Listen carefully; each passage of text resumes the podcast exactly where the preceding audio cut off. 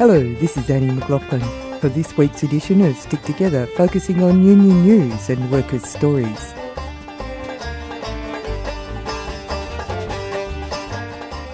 Stick Together is produced in the studios of 3CR Radio in Melbourne and broadcast nationally on the Community Radio Network.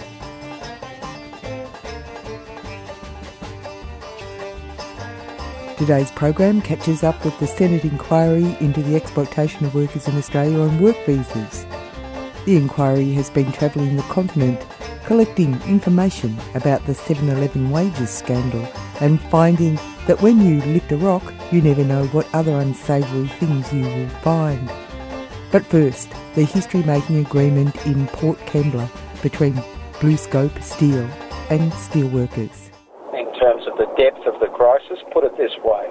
One country, namely China, now produces more steel than the rest of the world, the entire world combined. To give you an example, India has had to put emergency protective tariffs, or what's called safeguards, on its steel production, and it's one of the major producers in the world because of the uh, oversupply and the dumping of steel on its market. Now, if India, with its levels of labour costs, cannot compete with this dumped and uh, unfairly uh, marketed or sold or traded steel from China, what chance have we got here in Australia? Arthur Rorris, Secretary of the State and Labour Council in the southwest coast of New South Wales, giving a little bit of background to a vote by workers at the BlueScope Steelworks in Port Kembla on November the 18th, agreeing to a wages freeze and the loss of 500 jobs. What was at stake, according to Arthur, was Australia's capacity to produce steel, full stop. BlueScope Steel's future was never in doubt. BlueScope is a multinational company which operates in 17 countries. The Australian steel making arm of its business in the present climate is unprofitable. The company began the year announcing that it needed to cut $50 million from operating costs, or it would close. It stood back and waited for government and workers to give the concessions which they needed. I asked Arthur Rorris what happened and what was on the workers' minds when they were voting to keep the plant operational let me get a couple of things straight about the particular deal that was struck there and the massive sacrifices uh, that those workers made to ensure that the steel industry survives. We are not in the habit of uh, taking money out of the pockets of workers to give to the shareholders of multinational companies. That is not what we would consider to be our objective or our modus operandi um, in the union movement, particularly in the South Coast and the Illawarra with those steelworks. Um, the massive hit and the bitter pill that the workers had to swallow, they did for one reason and one reason only, and that was because they realised that if they had voted no in that agreement and the steelworks shut, which it was going to do, there was only two choices in the matter. If the steelworks had shut, they would not only be losing their jobs, which would be a considerable hit in itself, but they would lead to be leading to the loss of six, seven thousand more jobs in the broader community. Everyone from the hairdressers to the coffee shop uh, attendants through to the uh, uh, property, retail, even health and education and other things. And that was a reality. And our region has been through this before. It went through it in 1981 where we lost 15,000 jobs in order to keep the steelworks alive then, when it was the drivers were mechanisation and other things. Our region is very well versed in sacrifice uh, in order to give others a chance. And the chance that these workers were seeking to give was not for themselves, it was for their kids and for the rest of the community, the ones that weren't in the room voting. That's why they have earned tremendous respect we didn't do this for the company. We did it for the community and we did it for other working people and for the steel industry so that others may have the opportunity to continue with the steel industry. And that's why it is such a um, it was such an important and historic occasion. It was a very very difficult process wasn't exactly helped by management either, I've got to say, in terms of how they reacted to the whole thing. So much so that it was ended up being a close vote on one of the sites. But at the end of the day, what carried it through was the fact that um, uh, these workers knew full well that um, a, uh, to go the other way would have led to a closure, um, and it would have meant the loss of jobs for many others in the community. It was a selfless act. If the steelworks was located in the middle of the desert or in an ocean, they would have voted it down and we would have told them to as well. We would have recommended a no vote. The only reason that they did this was for everybody else. So in that sense, it's an act of class consciousness. A, a, Mm. uh, a big example of people being able to think of their class. And uh, I can tell you that for anyone who thinks that this is precedent setting or that's the way of the world from here on, they're sadly mistaken. This was a once-off and a very unique set of, of uh, conditions and a uh, historical situation in our community where it was the only possible way out of this to minimise the damage for working people uh, throughout the community. What was the provocation? What was the provocation that the uh, management uh, uh, that made it a, such a tight vote in one of the uh, sites? Well, even after the initial, the indicative vote, the in principle vote was carried, um, management were very, very keen to move in and identify people for uh, for redundancy, and it just happened coincidentally that half of them were union delegates. Ah, So uh, that was not what we expected after the carrying of the, the original vote. It certainly set a lot of people um, uh, thinking about how uh, uh, how fair dinkum management were, and uh, it was only the last minute intervention, I guess, from senior management, and we certainly called for that, and uh, the branch. The branch secretary down at Port Kembla, uh, Wayne Phillips, um, in terms of arriving at uh, assurances from management on a range of issues, including the use of casual labour um, and uh, the targeting of delegates and uh, uh, some shift allowances and other things. can you tell me about the use of uh, casual labour? Well, they, um, I mean, there was a, uh, uh, a question mark over the use of uh, casual labour, particularly when people were being earmarked for redundancy. That matter was brought to the attention uh, of senior management, and they have now an exchange of letters on that question where um, that can't happen unless there's uh, uh, prior sort of discussions and consultations directly uh, with with the unions representing those workers. It's just not on to uh, use this as a backdoor way to casualise a workforce. Now, management have indicated that it was only a case of two or three workers in of quite a few thousand, so it's only small numbers. It's not the point. Uh, those matters need to be clarified. Uh, we believe that they have been at this point, um, but uh, it's certainly not a carte blanche for uh, uh, for another management agenda. But all of these things, all of these things that were done in the sacrifices, and let's be clear, for many workers, it would represent an effective pay cut of around 20,000 if you take out their prepaid overtime and other and other payments. That's a massive hit. You know, that's a massive hit. Um, the only way in which um, this is uh, uh, this is going to work is if governments now play their role. Now you're going Uh, up to you're going up to Canberra, aren't you? Right at the moment. Well, I'm just heading into uh, Parliament House now, where we want um, uh, assurances from government about their tightening of both anti-dumping and safeguards, so that the um, illegal dumping of steel does not continue to occur. We're seeking that assurance, um, and we're seeking legislation to ensure that the uh, that there is a tightening up of those areas.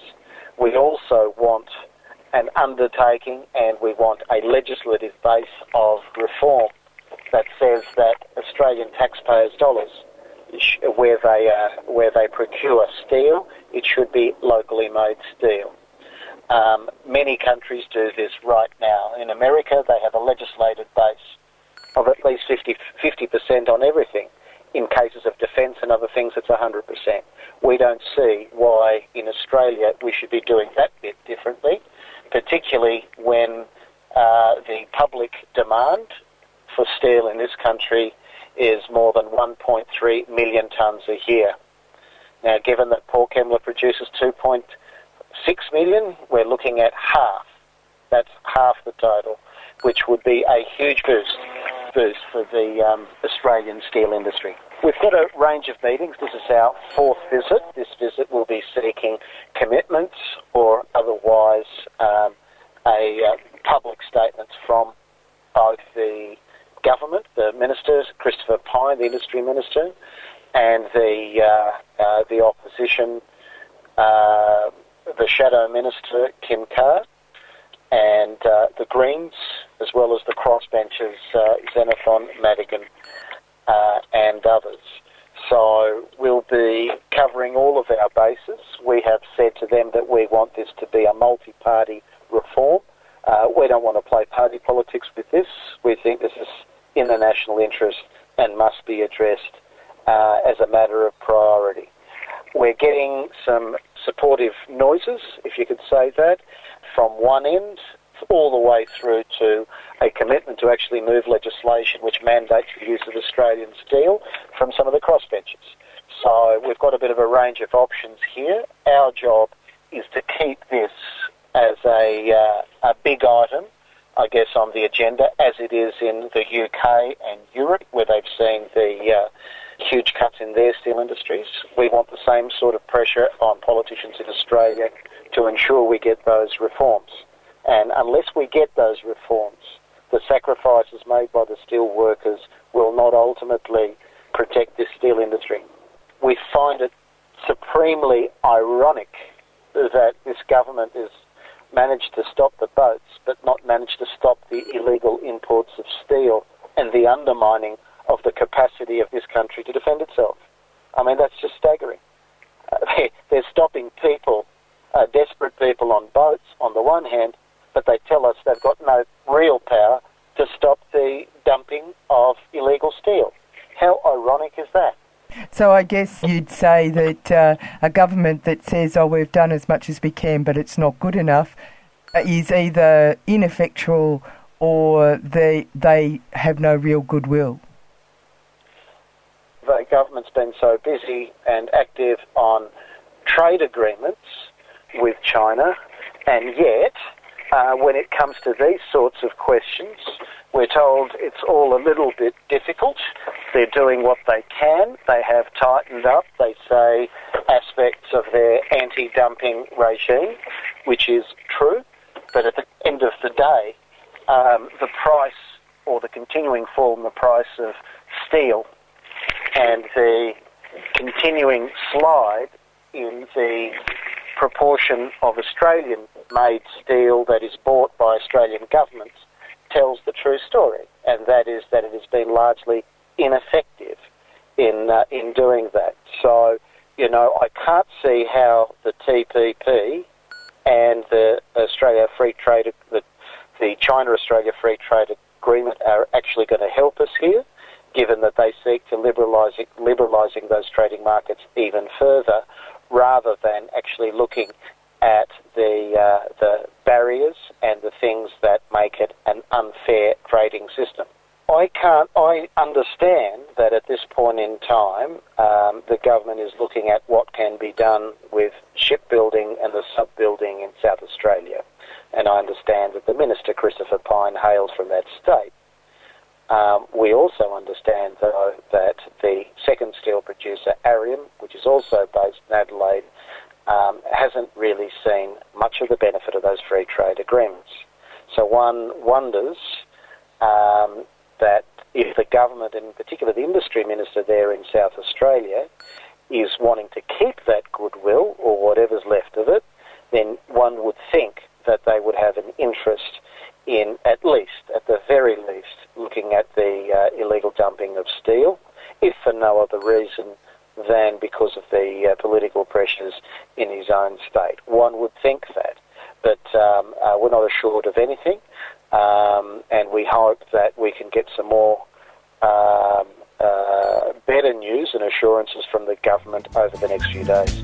You're listening to Stick Together, workers' stories and union news.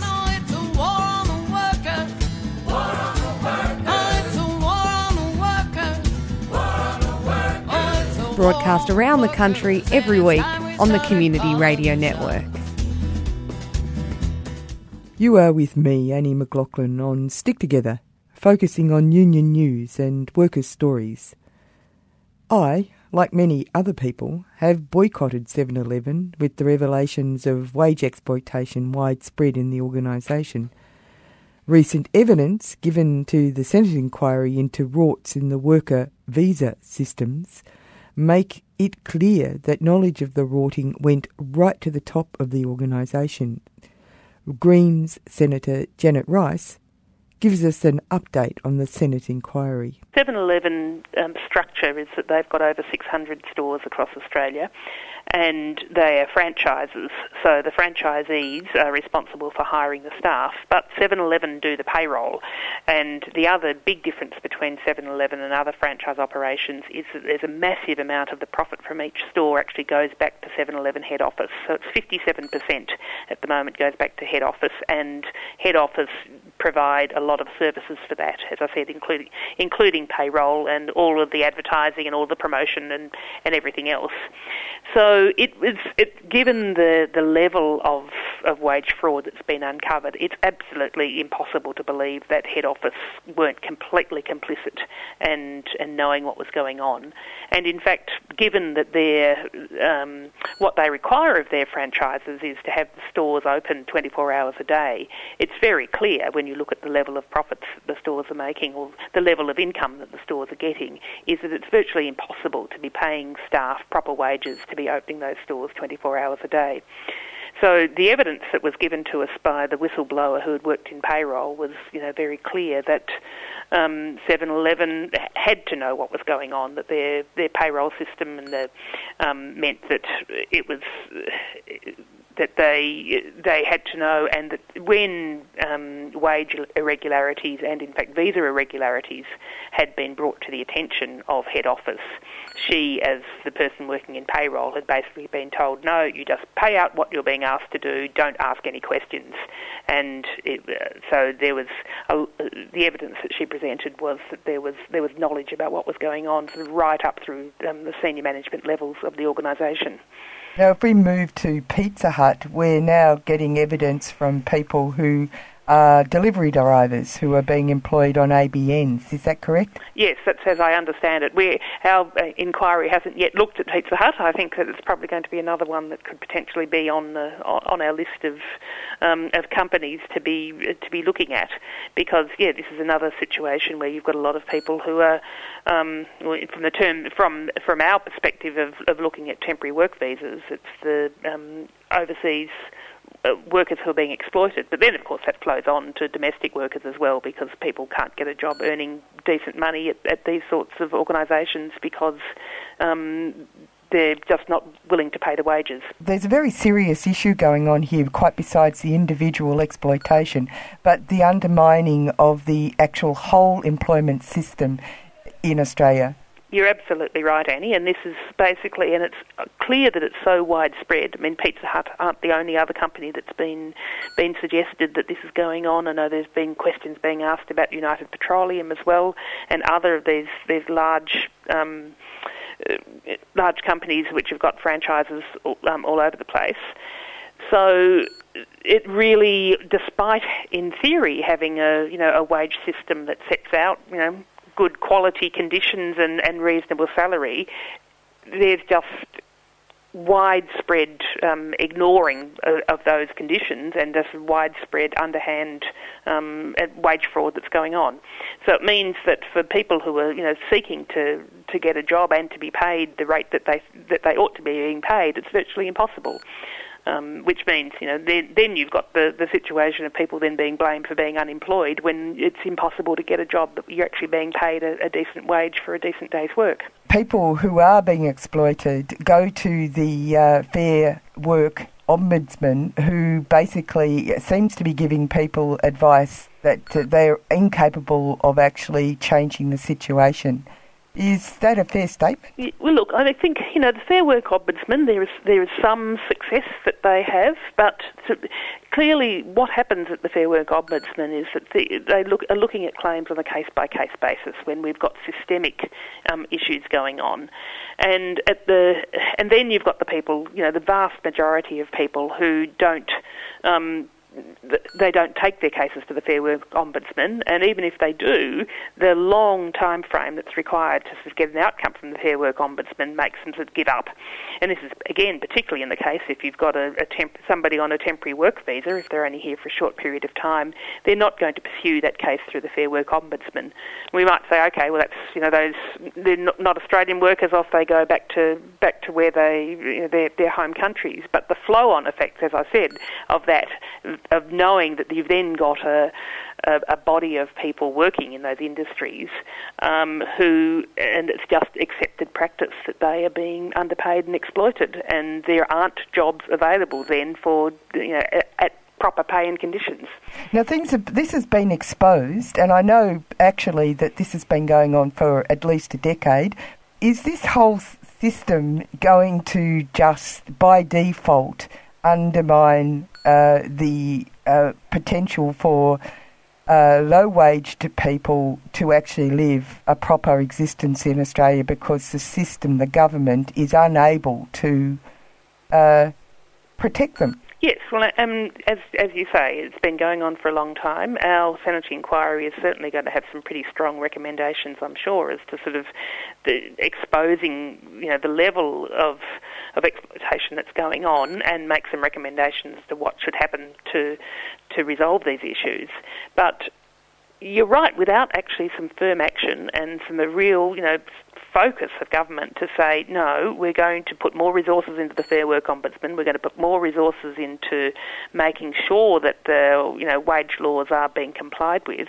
Without doing that, um, things will continue um, to, to go on. And there are some people um, clearly in government who are very happy for that to be the case. There are also, you know, there's members of parliament who basically think that, yeah, it's fine, people could, should just accept um, the, the wage, a low wage, if, that's, if they're willing to work for that, for that low wage, well then that's fine. You know, it's just a contract between them and their employee, their employer. But it means that it's it, it, really undermines our whole system of, of, of, wages and conditions that we, you know, in Australia for for um, you know decades and decades we have we have built up. But I think you know what our Senate inquiry is going to do is to just open that up, or it has been opening that up, and to see the the, the level of exploitation that's going on. And I think you know your average Australian is going to, to say, well, that's that's not right. It's not appropriate, and that we should have you know much better control, much better regulation, and much better enforcement to to to stop it from continuing. So we're at a pivotal moment in Australian history, really, aren't we, uh, in relation to uh, the notion of Australian uh, equality, because we're increasing and uh, government policy is actually ensuring that they are increasing inequality in our society. Yes, and so while this is going on, that inequality is just being entrenched. And meanwhile, you then have a, um, the other strand that's going on here is increasingly you have the expectation that people are going to be working for low wages, and Australian workers are saying, no, I don't, you know, I, I, shouldn't be able to, I should be able to earn a fair day's pay for a fair day's work. And then because they're not willing to work in those very low wage conditions, well, then you've got the, the pressure on then to be having more overseas workers who, even if they are officially being paid the, the wage, we know that the, because of the power imbalance between people on temporary work visas and the person employing them, that if if they're not being paid that wage, no one's going to be complaining. And often their conditions of work, um, which are even harder to um, to to enforce, just setting up massive exploitation. So I think it, you're right. I mean, I think we're at a, at a at a pivotal time, having sort of opened up that this is what's going, and at you know a bit of a crossroads as to saying, well, are we going to continue down this this road and just continue to replace well paid well paid work with with low paid, you know, and, and poor conditions, or are we going to say no, this is fundamental to our Australian society and to having a more equitable society that people, you know, doing basic work deserve to be being paid a decent wage. On a much more practical level, the way our system works is that if the change is going to happen, you'd almost need to have a test case in court and there would have to be a criminal action against uh, employers effectively uh, for this behaviour. I mean, I'm not sure if it would be called a criminal action, it would probably fall into a civil action. Nobody will go to jail. Yeah, well, I'm I'm not I'm not sure as to what you know what actions would end up can you know may end up being taken through the courts. But I know you know the the actions of the Fair Work Fair Work Ombudsman often, um, even when they uncover that there's been sort of complete disregard for um, for working conditions and payment, they will often then reach an agreement with the um, with the company rather than to be pursuing them um, publicly and, and openly um, on the basis that it's better to you know have have compensation being paid for the people that have been exploited and allow the company to continue working. And I think I think this we're heading. I think it's going to be more important to actually have some much much stronger penalties, and and so that there is a, a, much a much stronger regime of making sure that these these things don't continue. So I think I think the 7-Eleven um, case is going to be very interesting as to how that ends up. I mean, 7-Eleven are trying to manage it at the moment, having set up their own independent inquiry panel um, headed by Alan Fels, who's you know lending his reputation to it, but I, you know, I, I'm certainly, we as Greens are going to be pushing really hard to make sure that, that um, 7-Eleven and head office of 7-Eleven is absolutely p- pursued to, you know, to be being held responsible for, for what's been going on. That's it for Stick Together today. Thanks to you for listening. We have to thank Arthur Wallis from the South West Coast Trades and Labor Council and Green Senator Janet Rice for speaking to us. Stick Together is produced at 3CR Studios in Melbourne and broadcast nationally on the Community Radio Network. The podcast is available at 3cr.org.au and you can contact the producers of the show at stick.together at gmail.com or by calling 03 9419 8377. Name's Annie McLaughlin. Catch you next time.